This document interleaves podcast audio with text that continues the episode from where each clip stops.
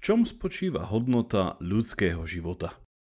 Profesor a biochemik Ladislav Kováč odpovedá, že v jeho časnosti a pominuteľnosti a že dôstojnosť žitia by mala vrcholiť v dôstojnosti smrti. V našom novom podcastovom formáte, ktorý sme nazvali Zvedochtivé čítanie, si v najbližších štyroch dávkach budete môcť vypočuť knihu práve od profesora Kováča s názvom O zmysle ľudského života a na jej načítanie sa podujal herec SND Alexander Barta. Ďakujeme ako pánovi profesorovi, tak aj vydavateľstvu Absint za súhlas túto vzácnu monografiu na podcaste reprodukovať v audiopodobe. Link na fyzickú kópiu nájdete v popise tejto dávky a prajem vám zvedochtivé čítanie.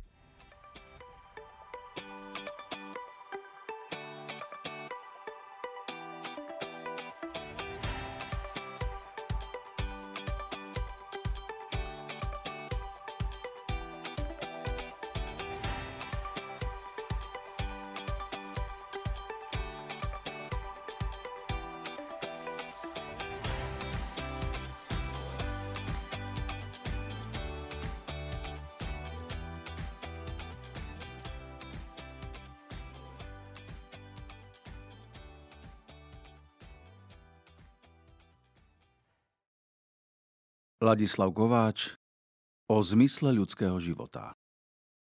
Absint Kaligram 2018 Číta Alexander Barta Dodatok k charte OSN Ohrozenie sveta expanziou terorizmu a migračnou explóziou má jeden spoločný znak.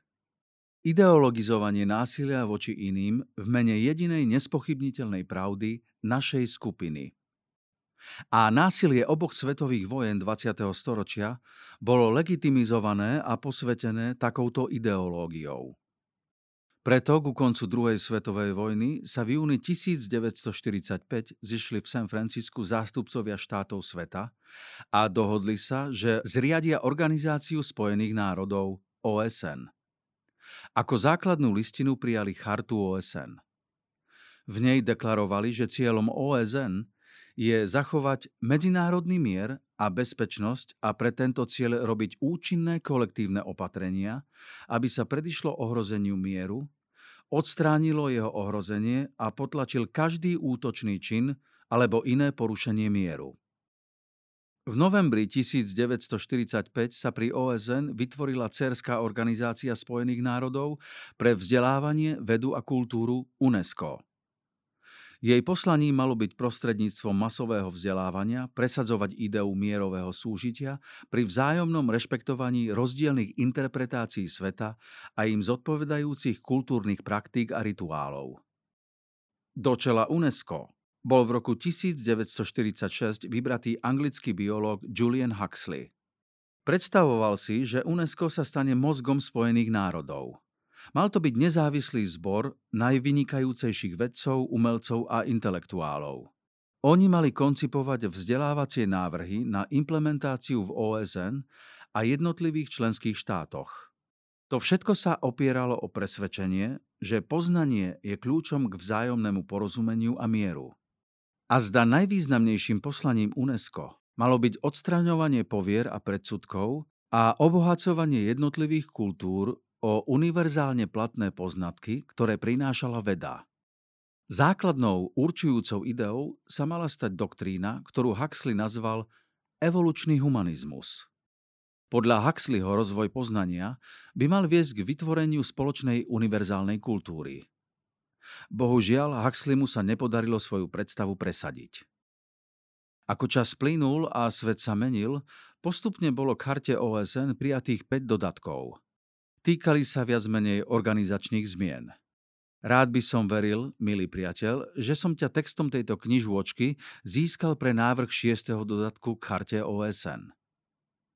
My, zjednotené ľudstvo, slávnostne vyhlasujeme. Nijaká pravda nám nikdy a nikým nebola zjavená. Tolerujeme a rešpektujeme sa navzájom vo svojich omyloch a blúdeniach. Tie sú nevyhnutnou súčasťou uspokojovania našich emocionálnych potrieb, ale aj napredovania k poznaniu povahy sveta a nášho údelu v ňom. Obávam sa, že tí, čo v OSN zastupujú ideológov súčasného terorizmu a vyznávačov jedinej pravej pravdy, sa k dodatku nepridajú. Ale bol by som rád, keby sme sa na Slovensku ako ľudia rôznych vierovýznaní zhodli na tejto formulácii. A keby sa Slovenská republika ako jeden zo 193 kolektívnych členov OSN sama stala predkladateľom a jedných z prvých signatárov tohto dodatku. Sonet V tomto veku talentov, v jeho temnej hodine, leje sa z neba meteorický dážď. Faktov, nespochybniteľných, nepospájaných na múdrosť, čo by na všetky naše choroby stačila, sa denne snuje, ale krosien niet, ktoré by z priadze utkali činovať. Edna St. Vincent Milley Ultimátny optimizmus Myslieť nemysliteľné. Pokúsiť sa premeniť hromadu nespochybniteľných faktov, ktorými sme zaplavení, na múdrosť, čo by na všetky naše choroby stačila, ako to vyjadrila americká poetka Edna Milley. Ale najprv prijať ako samozrejmosť, že budeme mať čoskoro k dispozícii virtuálny svet, neodlišiteľný od reálneho. Sociálne väzby v reálnom svete sa budú čoraz viac rozvoľňovať a nakoniec odumrú. A dospieť k záveru, že virtuálna realita prekoná napätie medzi prírodou a kultúrou, spojí v človeku diabolské a božské bez toho, aby čokoľvek musela na ľudskej prírodzenosti meniť. Odi et amo. Nedávidím a milujem. Prečo by nie? Nech sa páči. Vo virtuálnom svete budeš mať konkrétnych partnerov. Samozrejme virtuálnych, hodných tvojej lásky i nenávisti Negatívne emócie, bolesť a strach budú už slúžiť iba na dosiahnutie katarzie, aby znásobili intenzitu tvojich potešení. Preto sa aj, ako som už naznačil v predchádzajúcej kapitolke, delenie ľudí na my a oni z reálneho sveta vytratí. Keďže virtuálny svet sa bude diať nie vo fyzikálnom priestore, ale v symbolickom, jeho nároky na energiu budú o veľa rádov nižšie, než potrebuje existencia v reálnom svete. Už som sa zmienil, že v symbolickom svete hlavným zdrojom sily nebude energia, ale informácia. Už sa nebudeš presúvať z kontinentu na kontinent prúdovými lietadlami, aby si získal neopakovateľné zážitky. Znečistenie klímy sa spomalí. Konštatoval som, že virtuálny sex bude asi prvou technikou virtuálnej reality, ktorá bude skomercionalizovaná. Pomôže asi odstrániť všetky napätia, disharmónie, mrzutosti, nudu a patológiu ľudského páru, ktoré od dávna predstavovali hlavnú oblasť záujmu umelcov, ale aj terapeutov. Odstráni však aj jednu z hlavných príčin ľudskej nekonzistencie. Pretvárku, podvádzanie partnerov a zatajovanie tajných vzťahov, Pokrytecké moralizovanie a zamlčovanie autoerotiky ako jednej z významných druhov špecifických vlastností ľudského živočícha. Možno si milý mladý priateľ v akútnej fáze zalúbenia. Opakuješ si s Omarom Chajámom. O bieda srdci, v nemž není žáru a toužení. Jež nepoznalo k žháři šílení. Den, který mine bez lásky a toužení, je temnejší, než kdyby bylo zatmení. To je fáza, v ktorej si ako zalúbenec delíš celé ľudstvo na dve polovice. V prvej polovici je jediná bytosť, tá, ktorú ľúbiš. V tej druhej sú všetci ostatní. Predstava virtuálneho, umelého partnera je pre teba nepriateľná, ba odporná.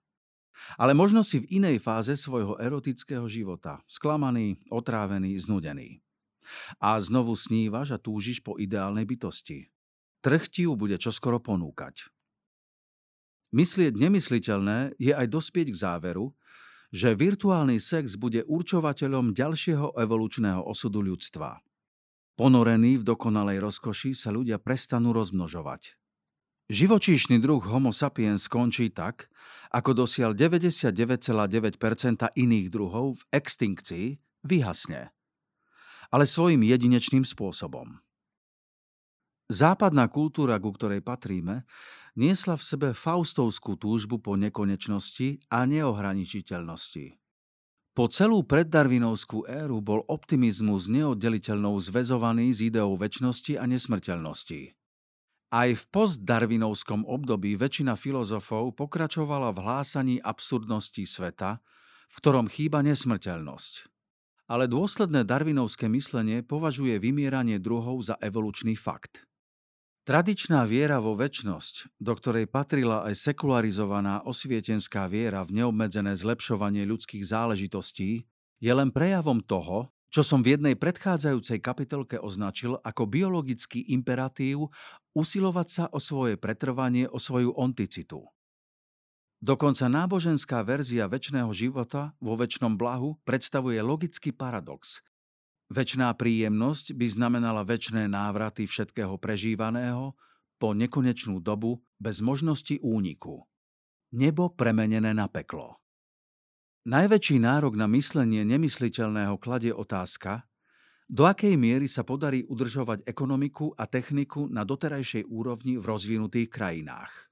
A do akej miery nie dobré úmysly humanistov ale autonómna dynamika kultúrnej evolúcie zlepší ekonomiku rozvojových krajín tretieho sveta. A to do tej miery, že aj v týchto krajinách bude si môcť väčšina populácie užívať blaha virtuálnej reality a nebude priťahovaná materiálnym blahobytom západu.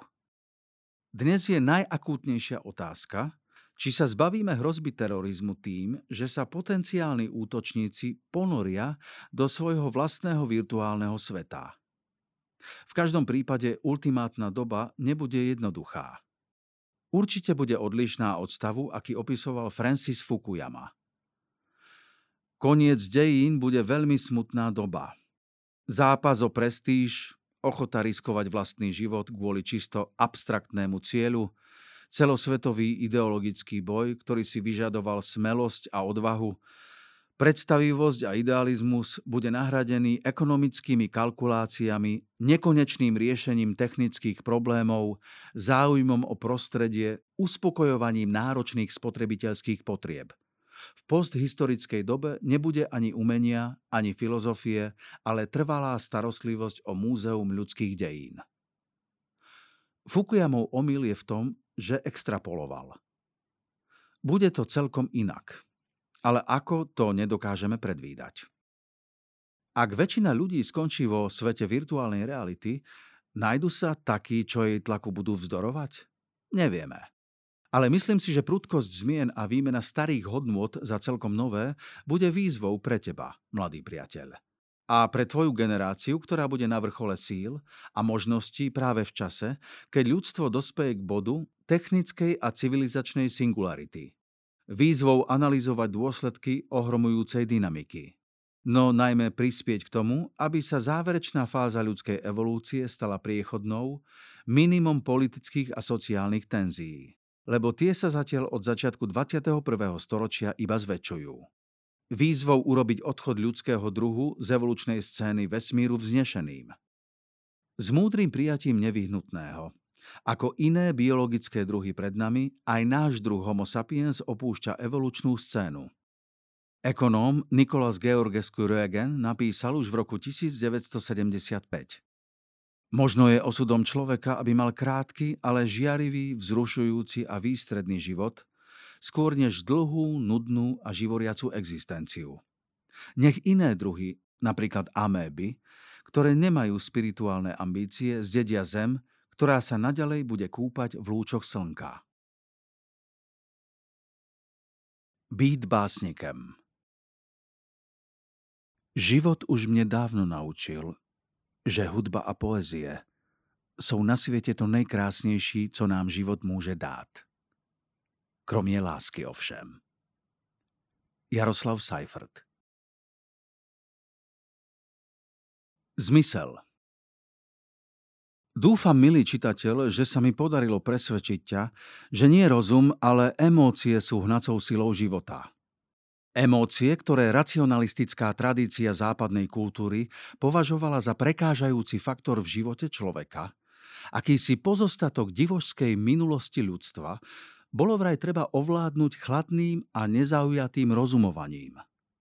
Intelektuálne skrotenie emócií malo byť triumfom civilizácie. Lenže emócie sú od života neoddeliteľné. Život ako ontotelický systém sleduje udržanie sa, svoju onticitu na všetkých hierarchických úrovniach, počínajúc bunkou cez organizmus jedinca, skupinu, druh. Musí poznávať svoje prostredie, ktoré ho na jednej strane ohrozuje, no na druhej strane je aj zdrojom energie a živín potrebných na seba udržovanie. Na poznanie prostredia má senzory. Evolúcia prirodzeným výberom zachovala také senzory, čo pridávajú význam faktorom prostredia, to, čo slúži na udržanie onticity, je pozitívne, dobré, čo ju ohrozuje, je negatívne, zlé. A iba to z prostredia, čo možno takto dichotomicky, čiže emocionálne, hodnotiť má pre živý útvar význam. Živý tvor žije teda vo svete, ktorý je plný významov, jeho svet je zmysluplný. Možno uznávaš so mnou, že človek je jediný živočích, ktorý si svoju existenciu aj uvedomuje, a to tým, že pozitívne emócie prežíva ako príjemnosť a negatívne ako bolesť. Človek ako subjekt poznávania dokáže sledovať vo svojom prostredí aj seba samého ako objekt, tak ako sleduje aj iné objekty. Seba uvedomovanie spôsobuje, že človek je jediný živočích, ktorý vie, že tak ako iní ľudia, aj on zomrie. Pozoruje aj svoju nedokonalosť, obmedzenosť, nekonzistenciu. Ale človek túži po transcendentne, po prekročení samého seba, po ideáli. To je aj jeden zo zdrojov ľudskej mytofílie. Johann Wolfgang Goethe postrehol už pred 200 rokmi, že dokonalosť je norma nebies a iba túžba po dokonalosti je normou človeka. Ako iné živočíchy, aj človek žije v prostredí naplnenom významami. No ako poznávajúci subjekt chce poznať aj význam seba samého ako objektu sveta. Preto je človek jediný živočích, ktorý si kladie otázku o zmysle svojho života. Herbert G. Wells píše vo svojej knihe Rozum v koncích, o ktorej som sa už zmieňoval – od nepamäti a po celej zemeguli introspektívni duchovia typu premýšľajúceho Shakespearea pociťovali znechutenie z ťažkostí, útrap a malicherných ošklivostí života a hľadali útočisko pred obavami z neodvratného konca v úniku do mystiky. Otázka, je to všetko? Trápila nesčítateľne neuspokojené duše po celé veky a teraz, keď ako sa zdá sme na konci, je opäť tu, stále záhadná a naliehavá.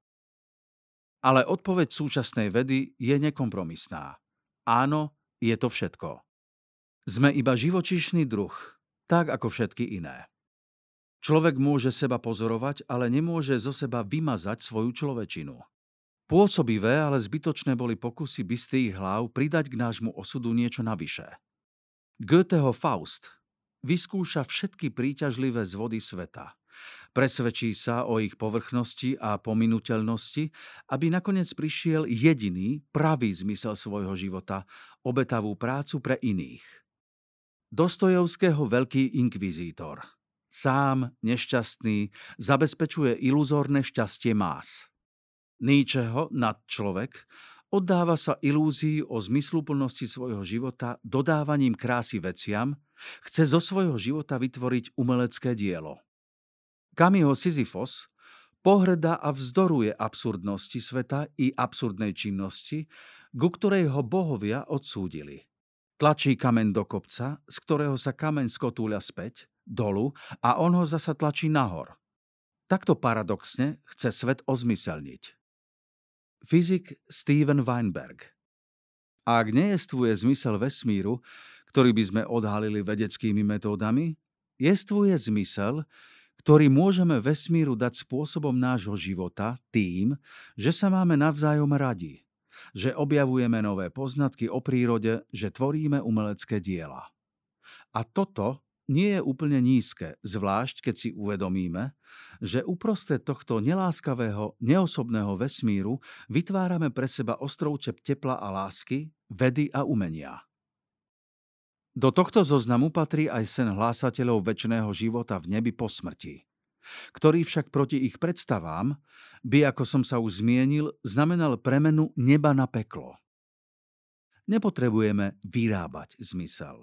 Všetky udalosti, ktoré nás postretnú, nadobúdajú pre ľudský subjekt význam pozitívny alebo negatívny, proste tým, že sa stali. Bohatstvo a štruktúrovanosť udalostí určujú výsledný zmysel diania. Pre človeka je zmysel života pocitom. Je to komplexná emócia, preciťovaná, prežívaná. Ale len ťažko, ak vôbec, dá sa opísať slovami. Preto nie sú možné akékoľvek návody na použitie, recepty na zmysel života ani jeho plánovanie.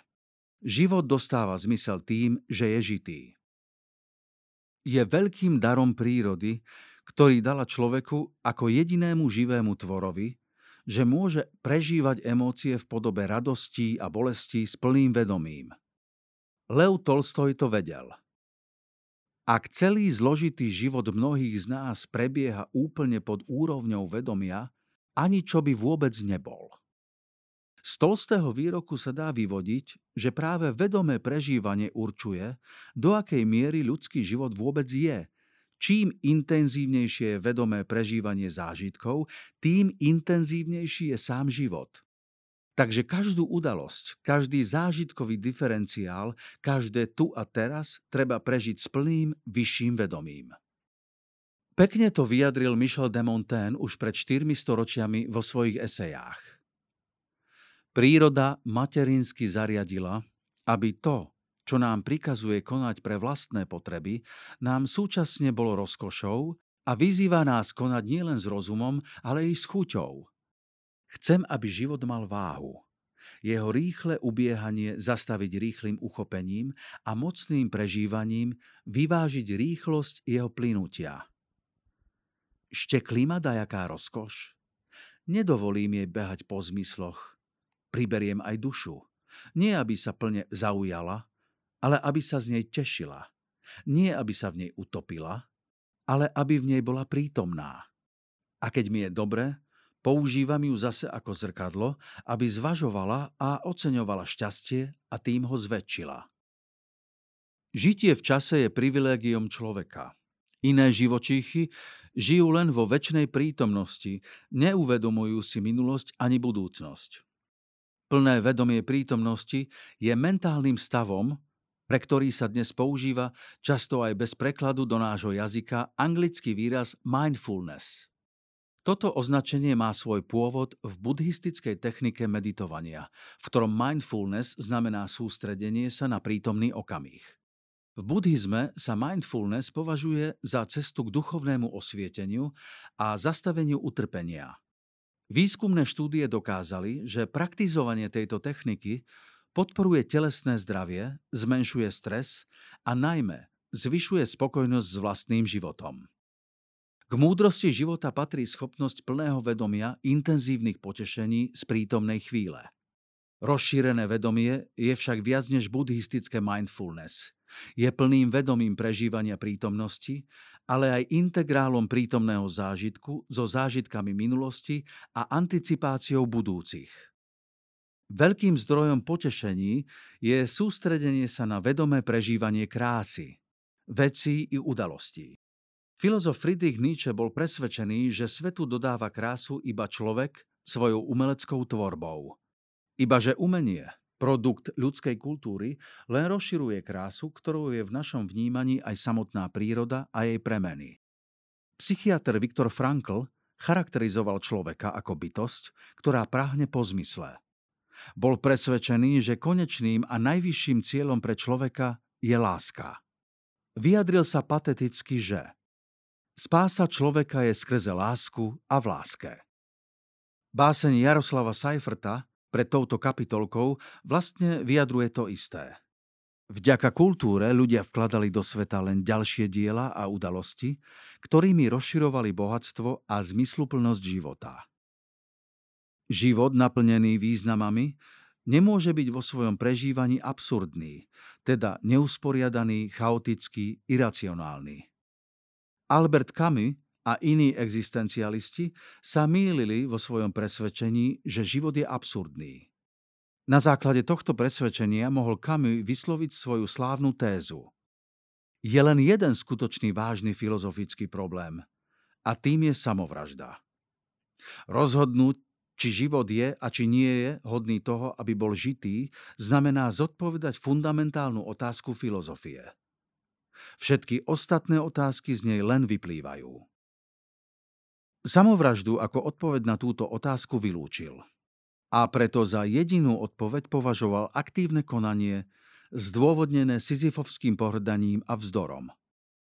Príroda sa postarala o to, aby nám život ako absurdný nepripadal. Len poškodenie normálnej psychiky, napríklad patologická depresia, ho takým robí. Ako biochemik nepochybujem, že táto porucha sa bude dať čoskoro odstrániť chemickými úpravami mozgu, tak ako to už dnes z časti robí liečba antidepresívami. Príroda nás vybavila negatívnymi emóciami, aby sme unikali pred bolesťou a pozitívnymi emóciami na to, aby sme cítili radosť, keď bolesť pominie. Ale hlavne, aby sme aktívne vyhľadávali príjemnosti. Ibaže príjemnosti prestanú, keď ich dosiahneme a len vidina nových nás podnecuje k ich ďalšiemu hľadaniu. Možno si bol prekvapený, tak ako ja, keď si pozoroval, ako ľahko sa dieťa naučí jazdiť na bicykli. Evolúcia samozrejme nepočítala s tým, že raz budú bicykle. Ale predpoklady na udržiavanie rovnováhy pri pohybe si dieťa nesie v sebe, len doň boli vložené evolúčnou skúsenosťou života. A práve tak nás príroda vybavila aj schopnosťou udržiavať rovnováhu medzi pozitívnymi a negatívnymi emóciami. Príroda nám neurčila, aby sme boli šťastní, iba aby sme udržiavali emocionálnu rovnováhu. Dala nám do vienka, aby nás hnala túžba po šťastí. Ale ak tak neurobila príroda, kultúra dáva človeku veľkú moc. Doplniť rozkoš žitia sedmi bolestnú kultúrou šťastia – Život by bol absurdný len v jedinom prípade. Keby trval väčšine. Dochádzalo by v ňom k väčšnému vracaniu sa. Všetko by sa nekonečne krát opakovalo. Nietzsche nazval túto predstavu desivou a ochromujúcou.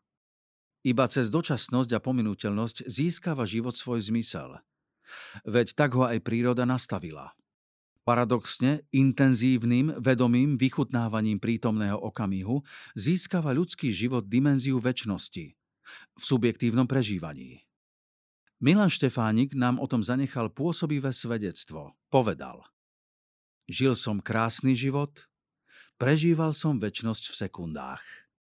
Neskôr, podobne básnik Vojtech Mihálik artikuloval v jednom svojom verši to, o čom nás vlastne odjak živa presviečala ľúbostná poézia. Úžas, že sa väčšnou stáva chvíľa. To je láska. Oblúk individuálneho ľudského života pekne vyjadrili dvaja českí básnici. Mladícky Stanislav Neumann oslovil zem ako darkyňu všetkého živého. Vše chceme okusiť, čím telo tvé nám kine. Kypíci, milostné a širé telo tvé. My žádostivosť svou z tvých mocných ňader pili. Tvá míza v poskoku se cévami nám žine. A lačných útrop tvých sme kvieti žíznivé. A Víteslav Nezval oblúk uzaviera. Bylo to překrásné a bylo toho dost. Už pred vyše 100 rokmi biológ Ilia Mečnikov vo svojich optimistických esejách Uvažoval o tom, že dlhý a uspokojujúci osobný život by mal dospieť do konečného stavu prirodzeného nasýtenia.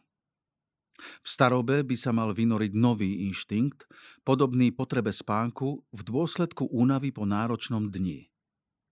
Ja sám pri spätnom pohľade vidím svoj život nezvalovsky.